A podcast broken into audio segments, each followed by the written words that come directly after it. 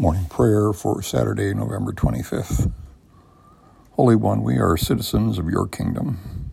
You are with us and have always been and will be always.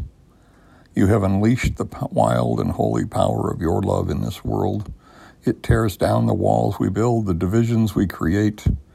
Our future awaits behind a door we will kick down together, flooding light and love into our dark and dismal world. We are called to restore the earth back to the goodness in which it was created. Let us be in the world, but not of it, blessed to be a blessing to others, proclaiming to all the power of love that can overcome all evil. Amen.